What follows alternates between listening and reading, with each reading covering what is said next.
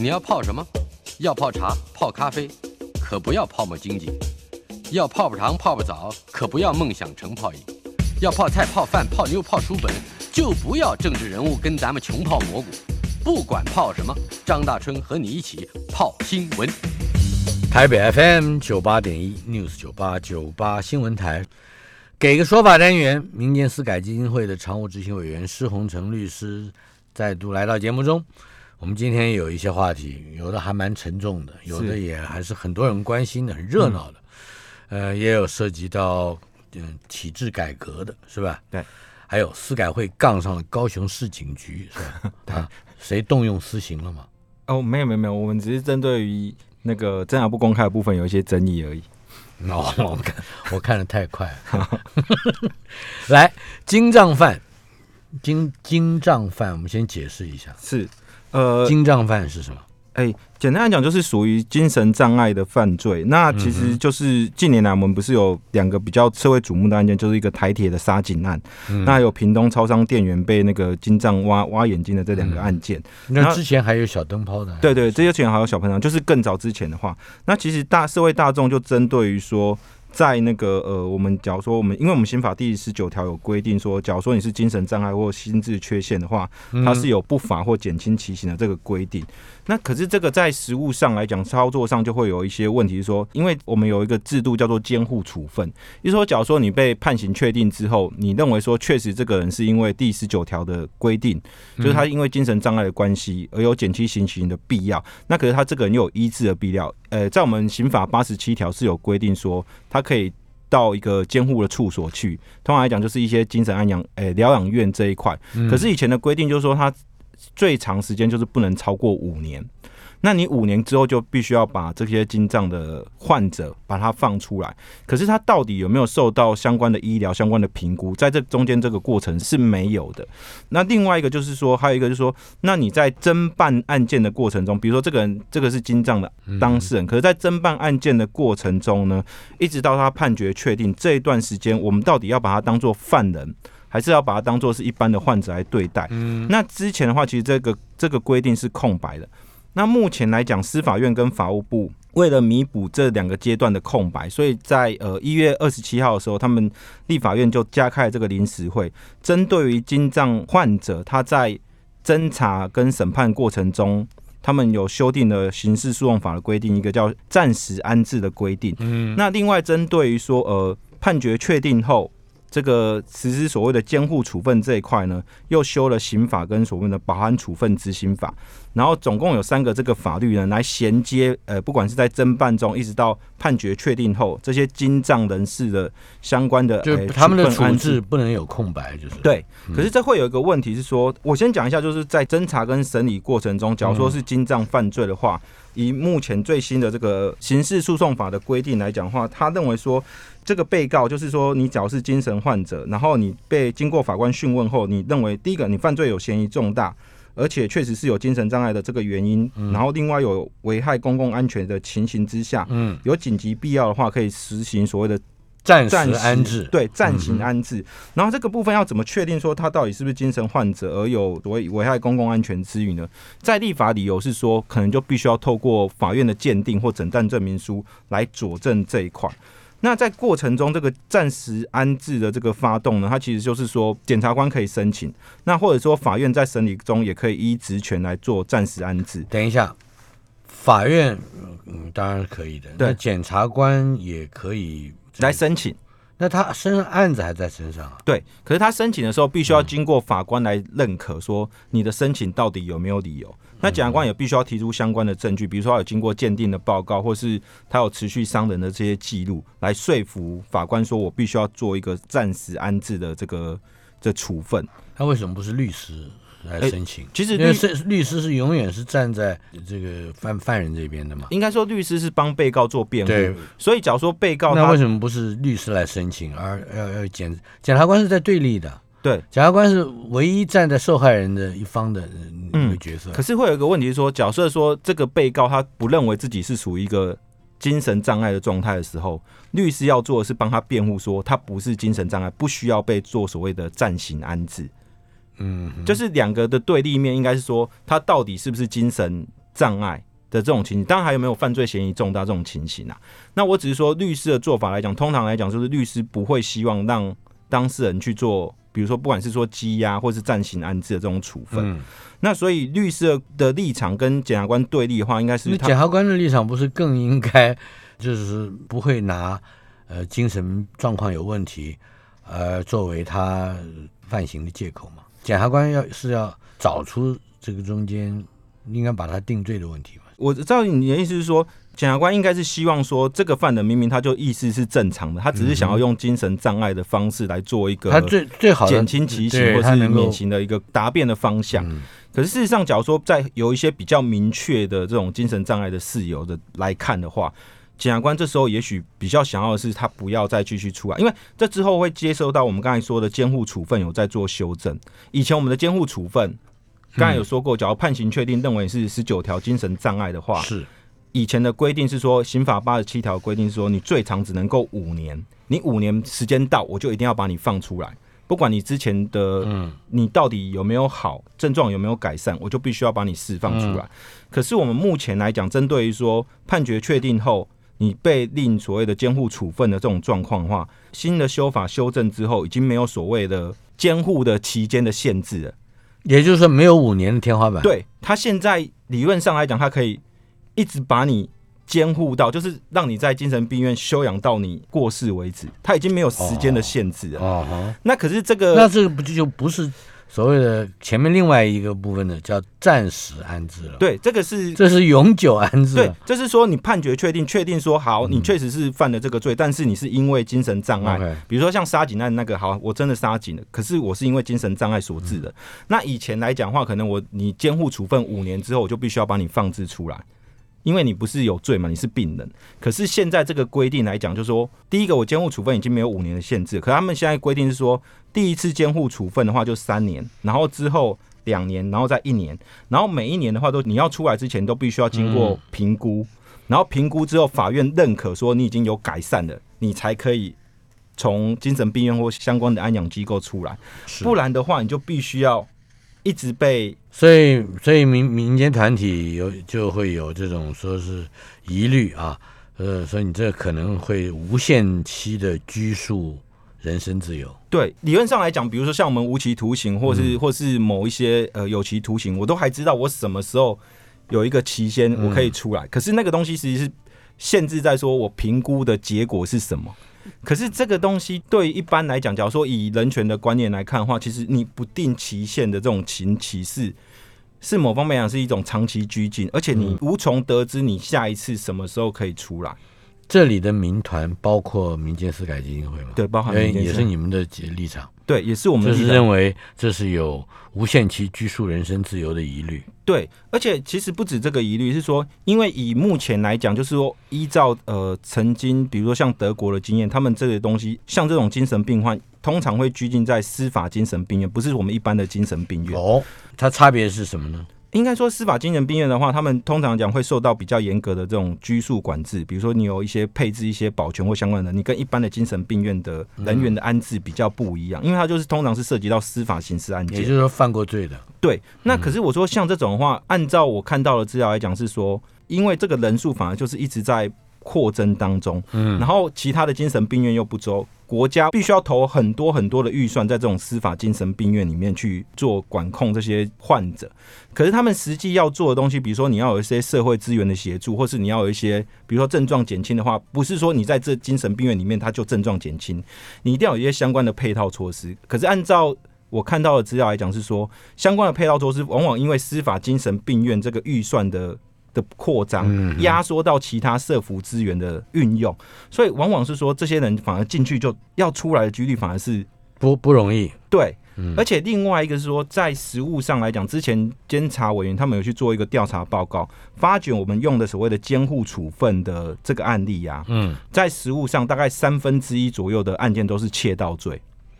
就是那些精神病患就是偷一些，嗯，就是会去偷东西，他不会可能不会真的做到什么大的这种形式的这种犯罪，三分之一左右的人大概都是窃盗犯，而且治不好。或者说社会资源根本没有放在他们要想办法让他们治好。可是假如说你这不定期刑的制度进去之后，那这些明明只是轻罪的人，嗯，他们实务上他们真的被判刑，他们也是终身监禁。对，可是他们明明 就算我真的有罪，我可能被判个几个月的时间，可是我因为我是精神病患，我可能就是要长期被嗯，被监禁在这个地方，所以这个在以民间团体的立场来看，是认为说这一块这种司法不定期限的这种监禁，其实是很有问题的。那如何去改正呢？可现在目前看起来也没方向，对不对？应该民团只不过是说，这是有无限期拘束人身自由之余，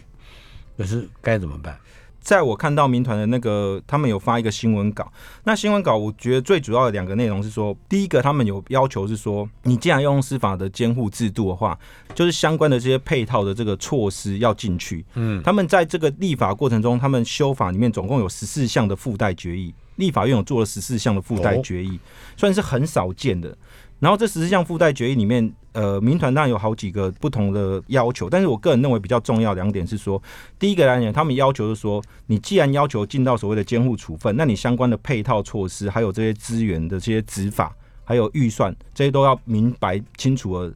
就是要让大众知道说，你编列了多少预算，你做些这些配配套措施，你的执行效果是什么，都必须要出来。那另外，假如说真的有人因为这个修法之后进去到这个监护处分的话，他们只要认为有不公平或有受到其他不利的待对待的话，然后我们民间团体是呼吁说，这些人可以站出来，不管是他们自己或是他们的家属，可以站出来，让我们知道说这个修法的过程到底有没有出现什么样的问题。一个是钱，一个是他们的人权。对，目前来讲是这个样子。好，接下来还有一个题目：飞机的机师、航空公司的机师是吧？呃，集体申请提审，这这个事情可以把先把内容，也就是新闻内容说一说。另外还有北高两市如何认证，以及居家检验到底算不算是拘禁这一件事情，这个应该也要做一个澄清，对吧？好，呃，其应该说自去年开始的话，呃，就是这个机师工会他们有发发动一个提审运动。那这嗯说是要发所谓的提审运动，是因为目前来讲，就是我们的规定针对机师的话，就是他们假如说你不管你飞航回来之后，你就必须要进行所谓的居家检疫。嗯，那假如说以本案来讲，他假如是长期飞航回来的话，他就必须要做所谓的五加九的居家检疫。嗯可是以以他们机师的想法来讲说，我出去的时候，就是我已经打过两剂疫苗，而且他们打过疫苗之后，他们那抗体会呈现阳性的这个反应。然后他们一认为说，那假如说我回来之后的话，我应该只要做 PCR 的检测是阴性，应该就可以，嗯就不需要去做这些居家检疫的规定。因为他说他们即便他们飞出去，在外面停留这个地方，也都是被限制住，而且都必须要穿防护的一些衣服。哦，他认为说我们的这个都已经这么严格，然后我回来之后还要最后做一个五加九，那甚至就是说，因为他这样，他都长期没有办法跟他的家人共同生活，所以他们机师大概十几二十个人，就针对于说认为这个居家检疫的这个规定，就是有违反这个人权，然后不符比例原则，他们有向桃园地方法院去申请所谓的提审，提审就是说我的被非法的拘禁，然后请求法院来审理说这个拘禁到底是不是合法。嗯哼，然后桃园地方法院他们针对大概二十几个这个案件呢，都用书面驳回。桃园地方法院呢认为，就是说所谓的拘禁呢，应该是用所谓你被监禁在类似监狱啊、看守所，或是警方的这种什么呃收容所这嗯这些东西。那你被拘禁的地点，你是在旅馆，嗯所以他认为说这不是一个公权力的机构。这个话有点问题啊，而且我觉得不只是有点问题，是是很官僚、很混蛋的问题，就是英文害义的问题。因为你虽然它不是一个公权力的居这个执行的地方，嗯那你不能出来就是不能出来，这就已经展现了从陈时中以降，大家都呃认为是防疫最重要的手段的公权力啊。对，这就是公权力。对，没有错。张大哥说的没有错。然后桃园地方法院他们有另外一个说法说，他认为就说你自己出来的话，你最多也只是受到被罚钱的哎哎，处分而已。这什么话？什么叫最多是罚钱而已？对，这个混蛋透了！这个桃桃园地方法院，张大哥你的说法就是所有这个机师的说法，所他以我为什么要被你罚钱？对然后那个机师就因为有一个机师就因为收到这个裁定之后，他不服，他就抗告。然后抗告结果就是他的呃北高行的这个抗告的理由就跟张大哥的意思一样，他就说你的拘禁不分，你只要是你被限制到你不能任何自由自由出入，你就是拘禁啊。，对，不管你是心理上或是你有被物物理上的这种强制，他认为这这这种东西就是会导致你没办法自由出入。其实按照你的说法，不然就是软禁就不算是了，你被关在家里就不算是拘禁嘛。这其实就是还是啊，对，所以北高行就认为说。桃园地方法院因此用这种理由来说，这不是拘禁，他认为说嗯这个是不合。呃，是什么人做的判决？我觉得好，桃园地方法院这个人，这个执笔的这个人，应该是个法官，对不对？对，一定是法官。这应该被放到法可是他官们其实法底下二十。几个判决哦，可能好好多个法官。嗯那就是好多个法官都很蠢啊，对，就是就是至少蠢毙了的事情。而且另外一个桃园地方法院认定的理由就是说，因为这个是居家检疫这个规定是那个陈时中部长就应该说为还是他对，应该说他们定下这些规定，他认为说这些规定因为有法律的规定在，而且有法律的授权，他认为说这就是合法，你就是必须要去做。他们只审程序上是不是有违法，那假如说这些法令都有，那你就应该。就是说，他就算把你限制，那你也是合法的，他并没有非法的这种拘禁的问题。可是北高行的看法，第一个就是像张大哥说，就是等一下，北高行要解释一下，我们的听众不见得哦熟悉这个名词，好，它这是行政法院，诶应该说台北高等行政法院。嗯，那刚才我们刚才讲的桃园地方法院是一个行桃园地方法院的行政诉讼庭。哦，这个高是高等，你看我就误会成高雄呃，了。对不起，是台北高等行政法院。那、嗯所以它是抗告法院，就是它的它是上级法院。然后上级法院就认为说，桃园地方法院的这种说法来讲，第一个针对拘禁的这个意思，就跟张哥讲，其实你拘禁，不管你是用什么形式，不管你心理上的压制，甚至受罚款这些，都是一种拘禁的形式，他就必须要被认真的去对待。你不能说连开庭都不开庭，我书面审理就把你驳掉。第二个，他认为说，到底这个我们的居家酒检疫合法与否？他认为说还是必须要实质去确认它的合法性。你不能说有形式上，哎、好像都符合这些相关的规定就认可，你还是每个法官都必须要去审酌说，这到底这个有没有它的必要性，有没有符合比例原则？我简单的说，这个啊，就是桃园地方法院的这个决定啊、判决啊，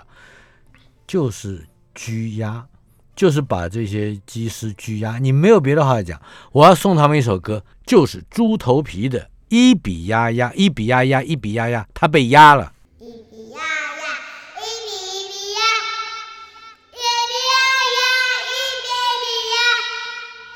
一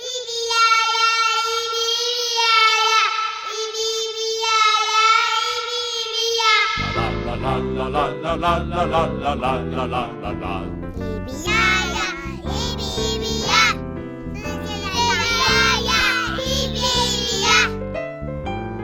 呀呀，一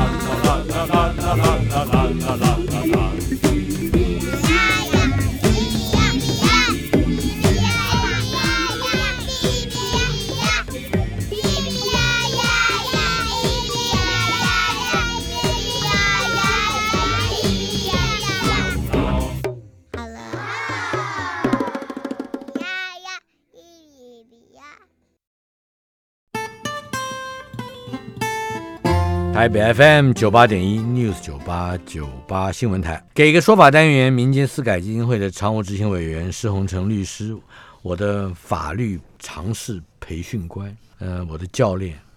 呃，今天给我们带来的这个话题是机师集体申请提审，对，呃，结果北高也就是台北的高等行政法院行政法院。认证，呃，所谓五加九的居家检疫，它其实就是拘禁。拘押。呃，但是嗯，这里面我怎么闻到一股好像有一点政治的味道啊？你觉得呢？应该说，我觉得台北高等行政法院这个判决内容，它其实有揭示到两点。第一个来讲，你因为居家检疫的关系而被在旅馆里面的话，嗯那你就是一种形式上的一种拘禁。当然，我们那刚才已经讲了，对对对压压嘛。那另外一种是说，北高行这个判决还揭示了一种东西，就是说五加九的这个居家检疫的这种规定啊，还有他们 PCR 检测的这个结果相关的这种处分啊，嗯，到底是不是合于法律的规定的话，台北高等行政法院是认为说，法官必须要实际的去审酌。意思就是说，五加九这个防疫的这个规定呢，有可能在法院的审理中会被受到挑战。就是说，它到底是不是符合所谓的比例原则，或是你的意思就是陈时中所定下来的这个规矩嗯啊，我们就讲他定的规矩可能会被挑战，对不对？对，因为法院是认为说，你所有的这种行政处分，它的不管是它的基础处分，所有的实质的合法性，你就必须要去审酌。你不能说我形式上有因为有传染病防治法的授权，它所有的相关规定都是合法的，你还是必须要去检验这些相关那规定。这个坦白说，一个政策或者是一个政策的主张，嗯，一旦出台或公布了，难道到了这个程序公布之前，嗯，没有法律的专业人士会提醒我们的行政官僚嘛？包括陈世忠在内，也就是他的卫福部里面没有懂法律的人嘛，说，哎，你这个可能有问题啊。我会觉得这个东西就是说，为什么我们就是应该说要三权分立？就是行政机关他也许为了某一些规定，比如说它为了防疫的规定，可能他认为说这是一个比较能够防范这个疫情扩散的这种东西，可是他也许在忽略掉说，以第三者的立场。可能他有侵害到人权的疑虑，或者说他有更好的处理方式，可是他们可能行政机关也许比较粗暴的方式去执行。那只要别人有比行政官啊官僚拿出来说更好的，你刚刚讲说更有效的，或者说对人权的这种、嗯、处置，他们就会说这个不重要，对不对？对，所以法院就这时候就必须要介入，而不是说用所谓的都合法，或是说这不是拘禁等理由来驳回人民提审的请求。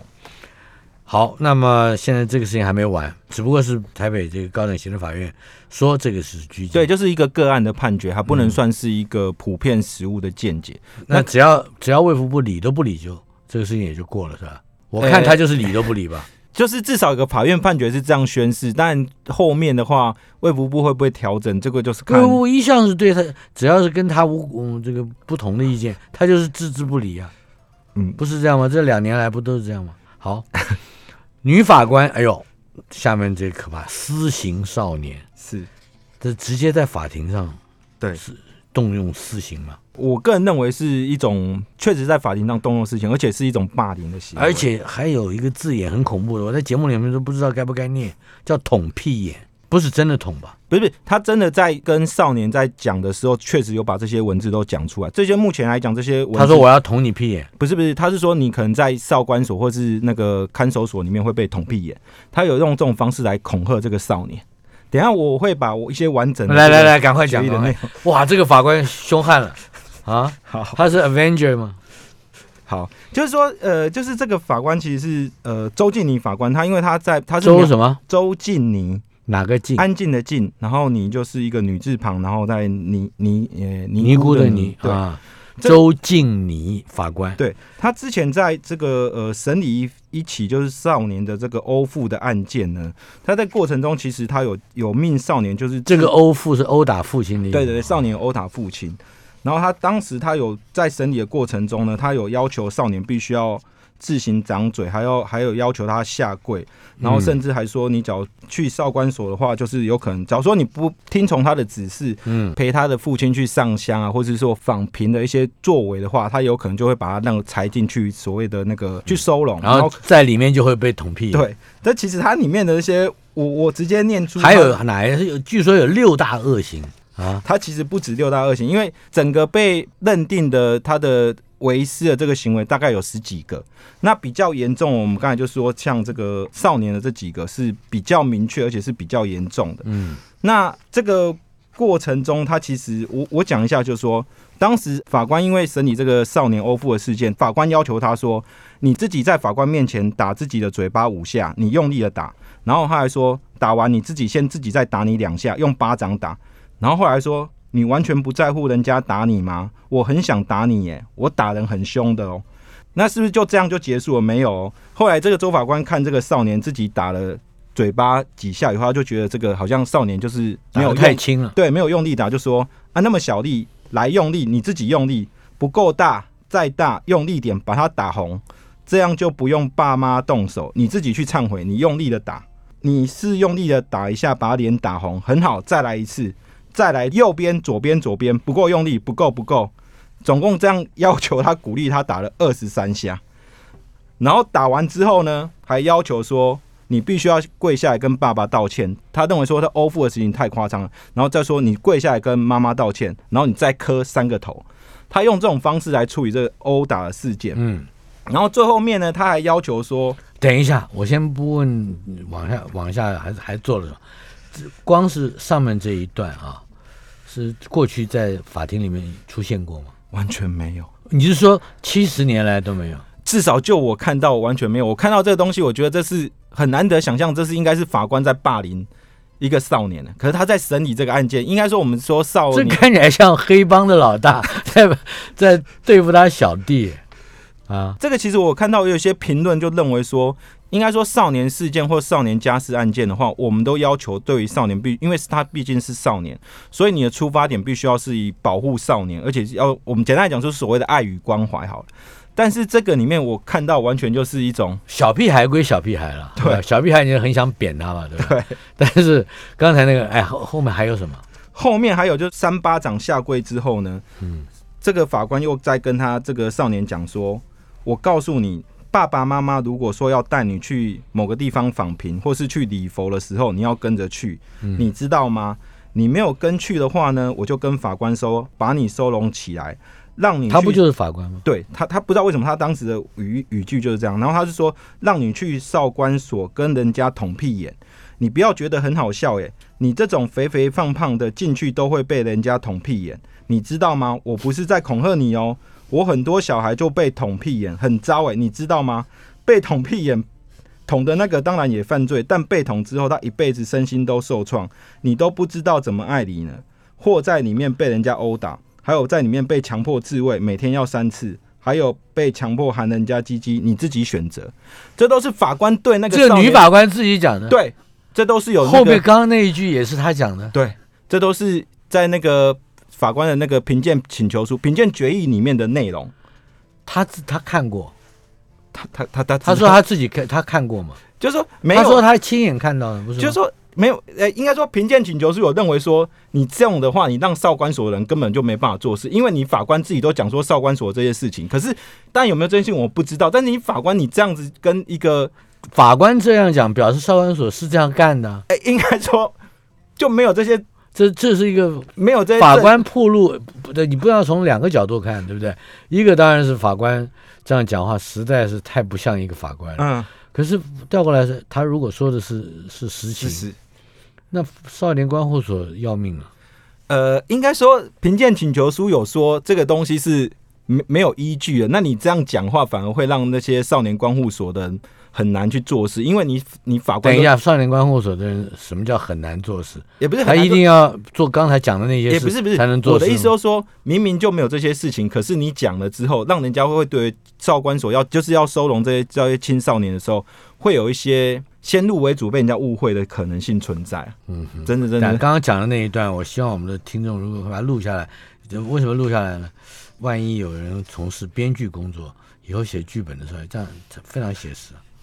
啊！你不要不要空口说白话，法官就是这样讲话的。张大哥，你刚才听到那一段，你会觉得非常的夸张，对不对？用小董哥的话讲，这叫匪夷所思对，可是更匪夷所思在后面，啊！还有他还要求少年写自白书，啊，说我觉得你的审判过程跟结果没有任何不恰当的地方。事后回想，当时你叫我打自己的耳光，我才觉得原来我当下的感受，可能就是爸爸被我打时心中的感受，有点痛心的感觉。所以我在少管所才会书写心经反省。为什么这个法官要这个少年写这个自白书呢？是让让他是强迫他取他的口供啊！对因为他当时已经因为这个刚才说的那个案件，他已经被送到所谓的自律委员会要去做要被审查了，然后他当时就叫一个那个灵性调查官小玉这个少年写下这些东西，他准备在那个所谓的。自律委员会的时候拿出来当做说，我这些审理的这些规定，其实是为了少年好。这不这其实是做口供嘛，对不对？对，做假的口供是那你就干脆把这法官送到少年观护所，让他去，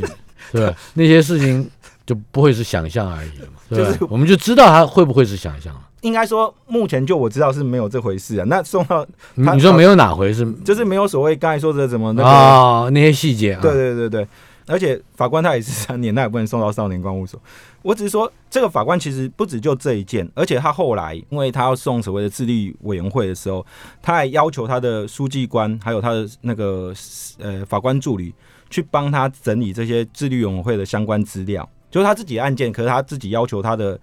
有点像是公器私用。然后这个助理呢，他有要求是说，那因为这些时间他有加班，所以他要求是说，那是不是请你法官在这个加班的时数上把我平和？然后可是法官又怕说他这种公器私用的情形被被曝光，嗯，他又要求助理写说。我当时就是说这些东西是我自己自愿做的，没有要求法，就是法官 法官不是不是法官要求我做的，类似串供，对，可是这助理后来就是不愿意写这些东西，嗯，就后来他的那个加班申请就没有过。哦然后法官，然后反正这个法官他还有十几项的问题，嗯哼，都是我至少就我看起来都很夸张的。就是在他的人生经验或实践上是没有法律这件事情的，啊、看起来是没有。台北 FM 九八点一 News 九八九八新闻台，给个说法单元，民间司改基金会的常务执行委员施洪成律师在我们的现场。刚才施律师跟我们提到了一个女法官叫周静妮，对，呃，匡吉州啊、安静的静，嗯，嗯女字边妮啊，千万请我们的听友记住这个名字，周静妮。哎，她还还有另外的十几个，嗯，对，被认为是确实有这些违法。我要讲的不是这些八卦啊，而是如果是有这么多犯行了，我们可以这样说，嗯、那必定在制度上是好像看起来是有某一种容许他这样做，而他才可能那么多次的去做这样的事情，是而且尤其是跟少年还有家事是吧？少年法庭跟家事法庭，嗯，他们到底这两个法庭有一些什么样的特色呢？嗯，就是会让这样的事情发生。应该说，嗯，少年或是家事法庭的话，他们呃比较大的特色就是说，他们是所谓的不公开审理。嗯不公开审理，因为比如说像家事案件，比如说是家庭间的纠纷，都是涉及到个人隐私私密。那少年案件的话，通常来讲就是为了保护少年，所以他的原则上他的相关的资料呢，也不会在公开法庭去审理，呃，让大家知道。换句话说，在这里面发生的一些事情的话，原则上只有法官或是少年当事人或是他的家属才有可能会知道这些事情。所以这个部分有可能是因为这样，所以很多的案件其实都是后续才爆出来。当然，也有另外一个有可能是因为我们的司法的自律的方式可能是怎么说是很差的，就是大家都姑息，因为可能对其他法官或是对法院来讲，它并没有一个大的影响，它影响都是一般人民。还就是官官相护。对。那其实周法官其实还有一些，就是说在这个案件里面，他其实评议总共有十几个违私的行为，嗯像比如说在他审理这个少年的事件的时候，少年曾经有表示说，他其实因为他的父亲其实有曾经就怀疑说这少年不是他的小孩，嗯然后有去验 DNA，然后其实他小孩其实是知道这件事情的啊，可他其实就是他没有跟他爸爸讲过，可是因为他在跟呃在法官陈述的，其实法官就是透过这种方式知道这件事情，结果没想到法官在跟他父亲在开庭的时候，居然把这件事情跟他父亲讲说，你知道你的小孩其实很恨你吗？就是说，因为他知道你把这个 DNA 去送鉴定，他其实很恨你，他只是没有跟你说而已。可是小孩不说的事情，法官居然 自己他挑拨了，对他其实就是说，按照这种少年家事的话，其实应该是说想办法让父子间的父女或是父女间的关系是恢复到一个比较正常的状态，而且就是小孩子跟你讲的东西，既然是一个个人他自己个人的私密，嗯我不知道是从什么样的法理，从什么样的依据，他会去把这件事情去跟他的父亲讲。那你这样根本就不太可能会恢复到，添乱了嘛，是吧？对你不是息事宁人了。对但是到底息事宁人这个策略跟添乱这个策略，那哪一个比较有效？我们还真是不知道。只不过法官的确逾越了他自己作为一个法官在法庭上这个仲裁的身份嘛。对。那另外还有一个比较大的问题是说，比如说像原告来，就是他们有一个离婚的诉讼，然后当时只说要离婚，然后法院判的话，只是通常会判说你到底要不要离，就没想到法院在判决里面，除了离婚以外，还突然间又要求说原告必须要给被告新台币二十万元。可是很神奇的一点是说，双方在谈这个离婚的时候，完全没有讲到要赔偿或给付的问题，啊，他自己突是然间就法官自己发明的，对，周静怡自己发明的，自己写的。就，是想想出一个二十万来，对，没有任何理由。然后另外一个比较，当然还有比较特殊的一点，就是他自己个人的这种开庭的这种次数，一年里面，比如说他开庭总共有三百零三件，嗯，他自己无故取消这个开庭的这个时间就有四十九件，也就是说，他他就已经跟人家都讲好什么时候要开庭了，他自己因为他个人的理由就取消了四十九件的开庭，他还主张说，另外还有十七件。是因为他要去自律委员会做答辩，他说他要准备自律委员委员会的答辩，嗯所以我再取消十七天的期庭期，他就把他自己的事情看得比荒诞植物是吧？对，嗯，然后另外就是说，他另外他一年多里面，他总共旷职六十八次，一百零九年的全年度的旷职时间就是达到了三百一十四小时 所以后来因为这些种种的这些事由呢，他还能做法官吗？不行，这个其实是我看到这个目前来讲，就是法官评议委员会他建议说，这个法官应该要被免除法官职务，而且不得再任公务员。这已经算是法官法里面最重的惩戒了。但是我觉得他要不要跟我们今天的第一个话题做一个小小的结合？就是我觉得一定有精神上面的某些障碍，他才可能这样在法庭上表演。其实他自己主张说他确实是有精神障碍。其实在这里面评议里面，其实还有讲到一件事情，是说他曾经就是叫救护车到法院，就到了之后呢，他就说没事了，然后救护车就离开了。然后他也曾经叫那个远景说有什么事情叫他们到到法院，然后又说嗯没事了，离开了。然后法庭你就算是 Uber Eat，你还是要给钱啊。对，可啊是法官评议委员会就认为说，因为这个法官他没有写他的那个什么样的病名，但是他有写说他因为有什么什么东西。就我们呃新闻报道是说他有一些就是有一些精神方面的问题，所以他认为说这个可能是因为他精神疾病引起的，所以这不能当做是一个贫贱的室友，就是不负贫贱啊，因为他有可能是当下他如果是有精神问题，那怎么可能还继续担任法官呢？这就是这不是一个很矛盾的东西吗？对，这其实就是啊，就是就是说，我们理论上来讲，以前我们在司改会，我们针对法官、检察官可以做评鉴的时候，我们一直认为说，其实最了解法官好与否的，其实就是各个法院的院长，或是他们相关的这些法官的同仁。可是其实他们针对这种案件，他们通常来讲都不会主动去做嗯，提出，所以很多法官往往就是在一种姑息的状况之下，其实得不到应该被适当的监督。嗯那这个东西这一件真的是很少数被自己提出来，然后有得到最严重的惩处的结果。甚至它都是一部电影的题材，我觉得。呃，我觉得假如要讲司法改革的话，这个是很好的实物的案例。呃，甘蔗被偷了，但是反而成为被告，对，是不是？是这也也是一个故事啊。这其实是一个很小的案件，但是我想要讲的这个东西就是检察官滥行上诉的一个问题。那其实呃，我讲一下，就是这这个事实其实很简单，就是在呃有一个汤姓男子哈，他其实在一百零八年四月的时候，他本来就是阴暗入监，然后九月的时候出狱，然后十月的时候呢，他就到宜兰分局派出所去抱怨说，他的邻居绰号叫一个火车仔的人去有偷他的山猪甘蔗，然后远景就也有到现场去看哦，确实是有山猪甘蔗被被砍了，然后甘蔗根还在土里面。后来就是他有问这个汤姓男子说：“那你要不要提告这个所谓的窃盗的告诉？”嗯然后汤姓男子当时是跟远景讲说，他没有要提告，也没有要求偿，他只是希望说他不要再被偷了。可是因为窃盗是公诉罪，嗯，后来检察官就是继续侦办，就侦办结果认为说他的这个邻居所谓的火车头，或是这后来被查信是一个庄姓男子，认为证据不足就不起诉。嗯可是不起诉之后呢，庄姓男子觉得说你等于说你对我是诬告诬告，那我就来对你提起一个诬告。诬告的结果呢，就检察官后来就就起诉了。他认为检察官认为很简单，就说你不能因为庄姓男子当下你看到的时候他站在你的田旁边，所以你就认为说他有偷你的这种甘蔗。结果一审法院调查结果认为说，